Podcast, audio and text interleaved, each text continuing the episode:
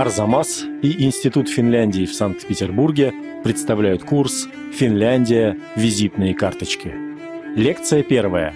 Финский дизайн. Как его понять и потрогать. Рассказывает Артем Дежурка.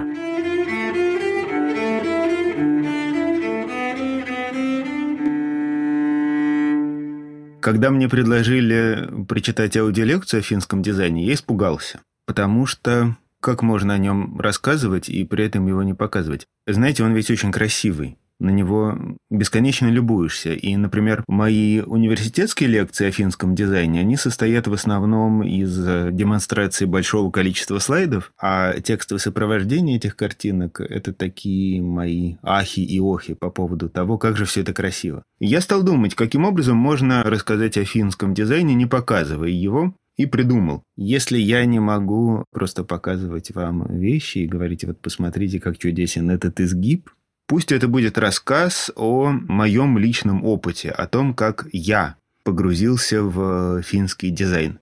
Представьте, вы идете по улице, а перед вами многоквартирный дом. Но этот дом не похож на дом, он похож на замок. На средневековый замок и при этом не настоящий, а скорее на такой, который рисуют в иллюстрациях детских книг. Там все немного преувеличено.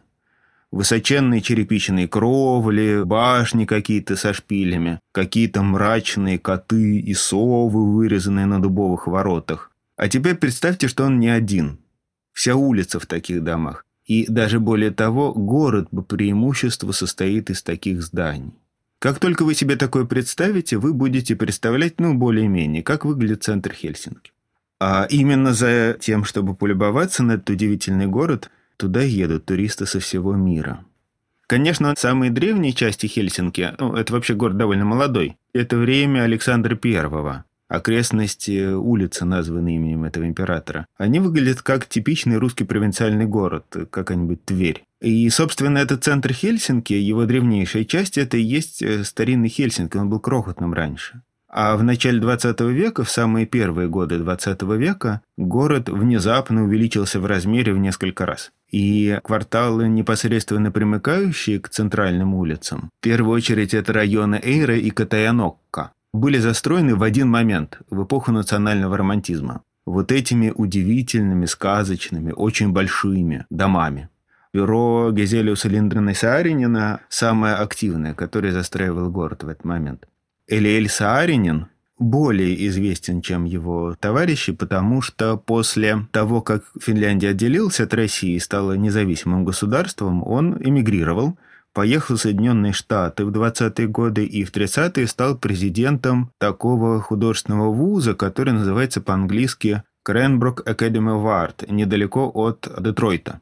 И в то время, как он там был президентом, из этого художественного вуза выпустились некоторые художники, которые чуть позже, в середине 20 века, стали самыми главными, самыми известными, всеми любимыми американскими дизайнерами. А в середине 20 века нет дизайна более важного и более интересного, чем американский. Даже скандинавский дизайн, о котором мы поговорим чуть позже, был немножко в тени его.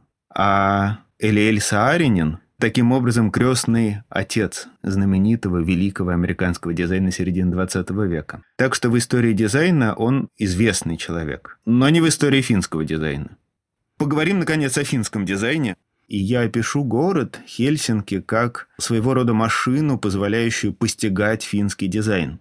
Машина предлагает три способа узнавать финский дизайн. Первая опция – прогуляться по эспланаде – это центральная улица Хельсинки, которая одним своим концом упирается в порт, другим в театр. По ней люди гуляют, и на нее, разумеется, выходят фасадами магазины важнейших финских марок, которые производят посуду, мебель, одежду. Ну, самые известные легко перечислить, их не очень много. Артек, Арабия, Иттала, Маримекко.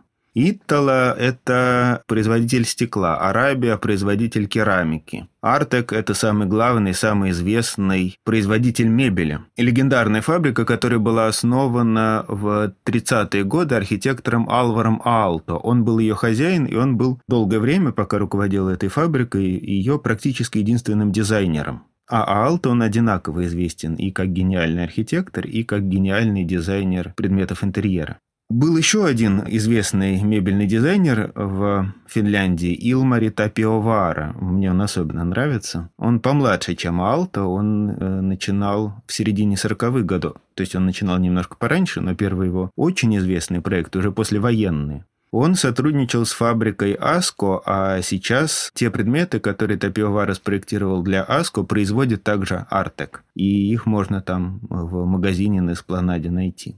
Были также Тапио Виркалла и Тимо Сарпанева. Они сотрудничали в основном с Итало, делали художественное стекло. Вот это четыре основных имени. Есть много других. Ойва Тойка, Кай Франк, Лиса Йоханссон Папе. Это ключевые дизайнеры 50-х годов. Об этом времени я буду говорить в основном, потому что именно это десятилетие считается золотой эпохой финского дизайна. Так вот, прогуливаясь по эспланаде, вы можете разглядывать те самые знаменитые предметы финского дизайна 50-х годов, которые прям так с тех пор и производятся до сих пор, и с удовольствием их все покупают. И не только предметы. Там вообще очень талантливые современные дизайнеры делают э, экспозицию магазинов. Например, когда я последний раз был в Хельсинки, в магазине Итала посреди магазина стояла громадная дубовая колода с обугленным отверстием внутри. В нее можно было заглянуть.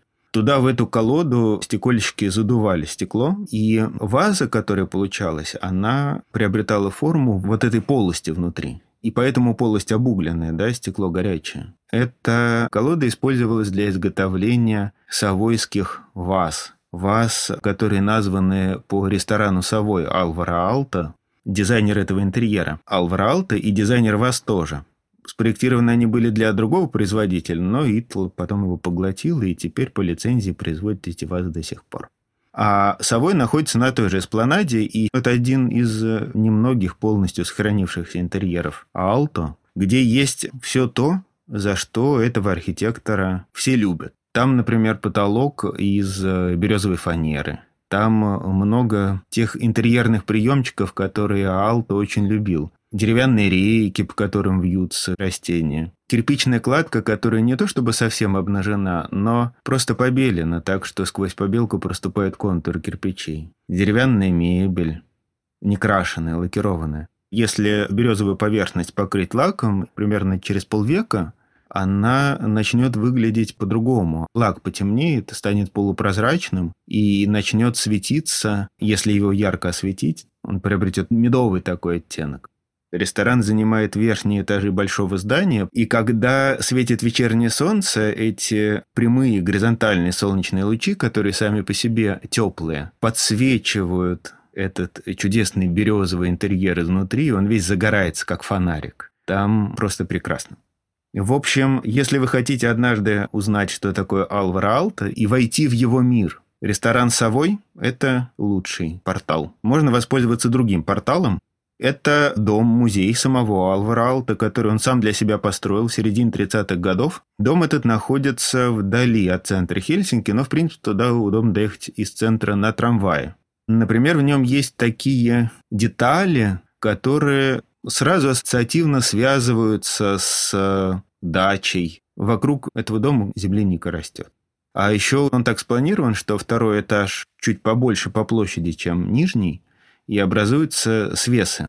Вот нижняя поверхность этих свесов, софиты это называется, подшиты гофрированным асбестоцементом, тем материалом, который советские колхозники называли шифер. Раньше им каждый дом в позднесоветской и ранней постсоветской деревне был крыт, а сейчас уже как-то стесняются его использовать. Материал считается непрестижным, так что его можно в основном встретить на дровяных сараях, курятниках и сортирах. А вот у Алта он в его собственном доме в том, как дом сделан, да, чувствуется какая-то простецкость, что ли. Какая-то смекалка такая крестьянская. Однажды я работал в библиотеке и нашел там довольно редкую книжку. В 1961 году в Москве в Пушкинском музее была выставка финской, как это тогда называли, художественной промышленности. Но сейчас бы мы сказали финского дизайна. Ее куратором был Илмари Тапиовара. Выпустили каталог. Я читал этот каталог. Кураторский текст, разумеется, написал сам Тапиовара, и кто-то его перевел на русский. И там дизайнер отлично пишет о том, что такое финский дизайн, в чем его суть. Я не помню, разумеется, наизусть, но примерно это так звучит. Мы, пишет Тапиовара, нация хуторян. У нас не очень большая, но довольно просторная страна. Представьте себе, живет человек в своем доме. Перед ним озеро, позади лес, ближайшее жилье далеко.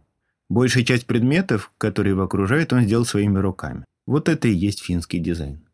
До некоторой степени, правда, то, о чем он пишет, можно отнести не только к финскому дизайну, а в принципе к дизайну северному. Как я говорил, 50-е годы – это время, когда вообще самое интересное в сфере дизайна творилось в Соединенных Штатах. Но вот, например, сами американцы обожали скандинавский дизайн. Не только в Америке, в Европе, все его очень любили. И финский дизайн воспринимался как часть скандинавского и был частью скандинавского. На то есть много важных причин, в частности, исторические.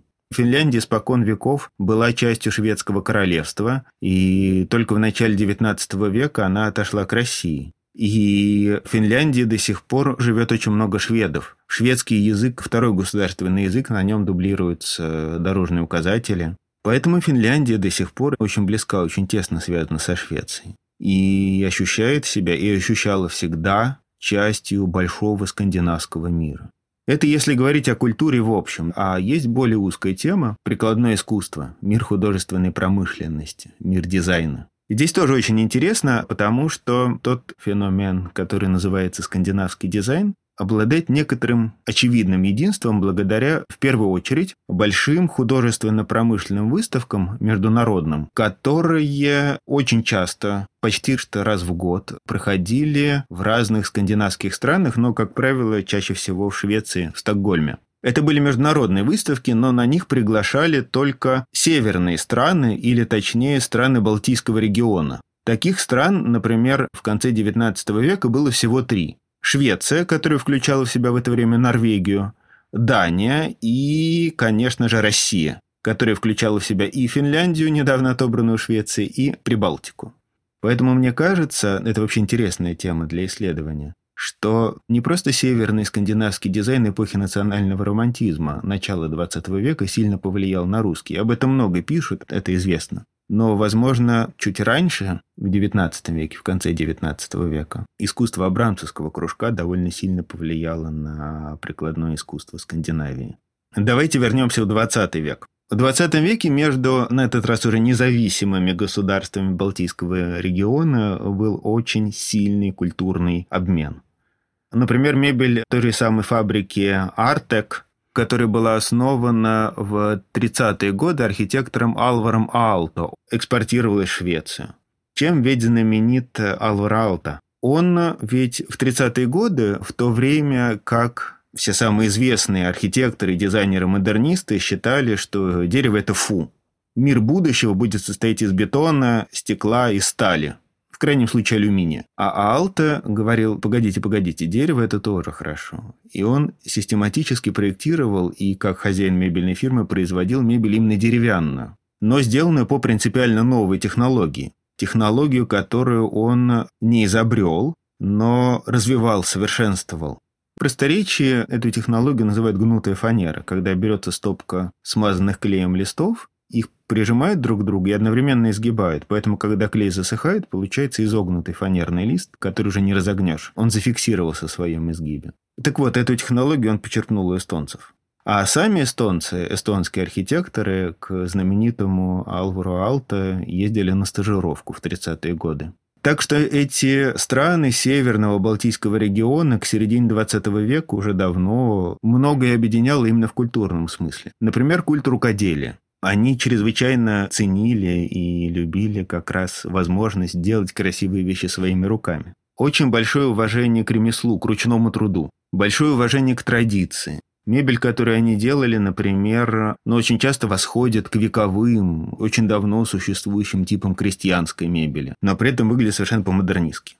То, что я сейчас говорю, относится в целом к дизайнерам середины 20 века, во всем северном регионе и в равной степени к финнам. А они вполне современные, они открыты всему новому, но они не закрыты от прошлого. Радикальный классический модернизм революционен. Он отметает прошлое, он зачеркивает его. А северный скандинавский модернизм как губка впитывает в себя весь опыт прошлого и преобразует его. И именно поэтому в послевоенные годы, когда в целом стало ясно, что возврата к прошлому нет, к концу 50-х годов ведь даже в Советском Союзе перестали строить дома с колоннами и капителями. Но из двух вариантов модернизма, железобетонный модернизм, как любили строить в Штатах, Франции, ну и более-менее во всем мире, и поэтичный, мягкий, кирпичный, деревянный с э, латунными вставками модернизм скандинавских стран, многие-многие в мире отдавали предпочтение второму варианту.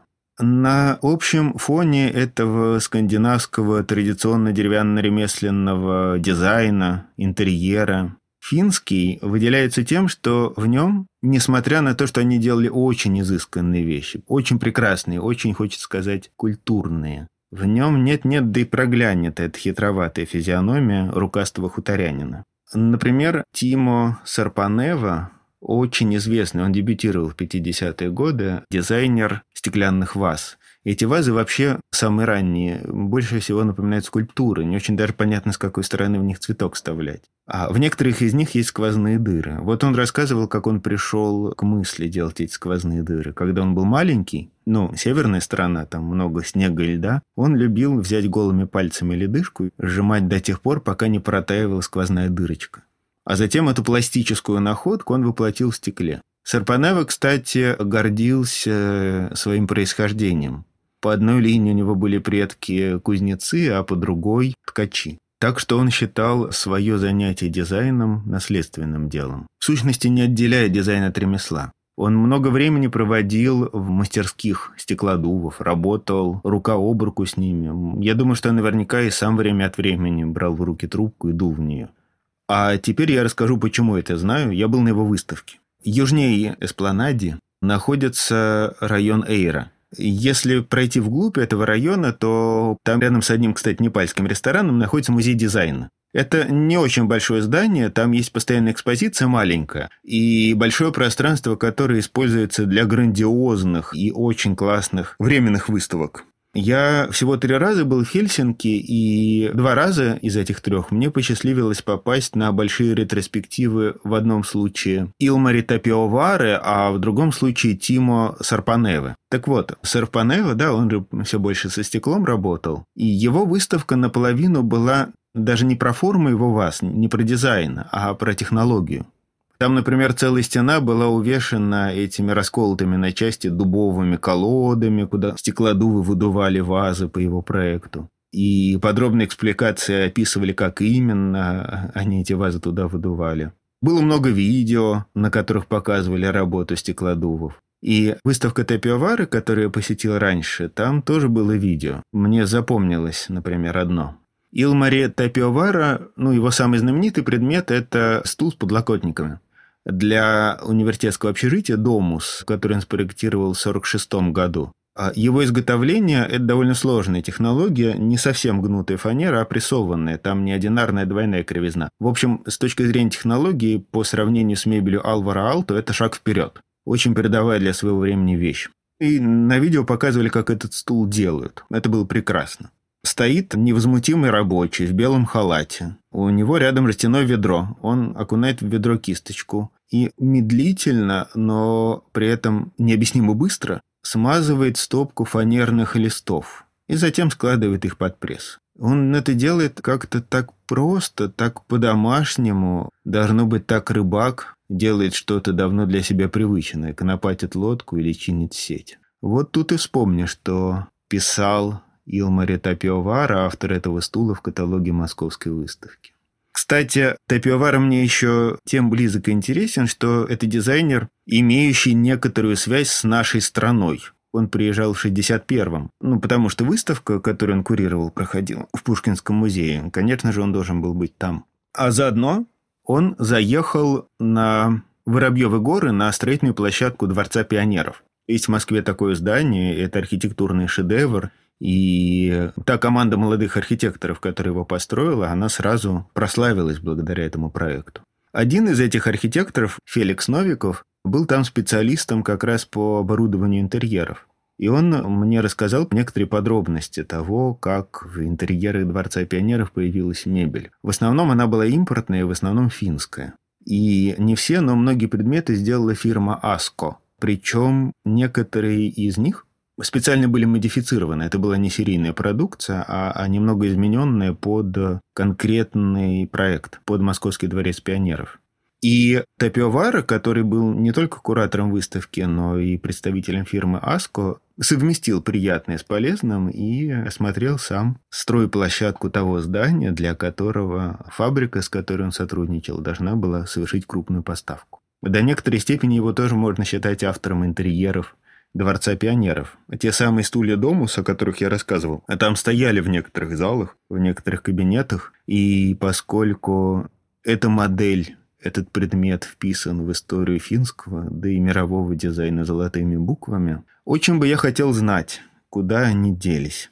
Район вокруг музея дизайна называется почему-то по-английски «Design District». Это вообще связано с тем, что государственная власть Финляндии и муниципальная власть Хельсинки вообще воспринимает широко известный в мире популярный финский дизайн как средство привлечения туристов. А в какой-то момент они решили, да, что часть Эйры и некоторых других прилегающих районов будут такой территорией, где у них будут открываться разные интересные концептуальные кафе, магазины интересных молодых марок – и там действительно есть некоторые магазины хороших марок одежды. Например, малозаметный, но очень важный магазин Вуокко.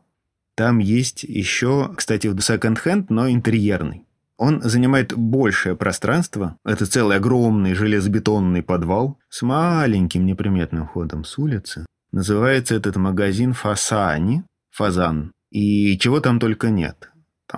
Какие-то бесконечные стеллажи со знаменитым финским стеклом, бокалы, стаканы, какие-то груды серебряных вилок и ложек, целые залы с мебелью 50-х, 60-х годов. Можно встретить также американских коллекционеров, которые закупают все оптом. Там есть вещи на любой вкус и, главное, на любой кошелек.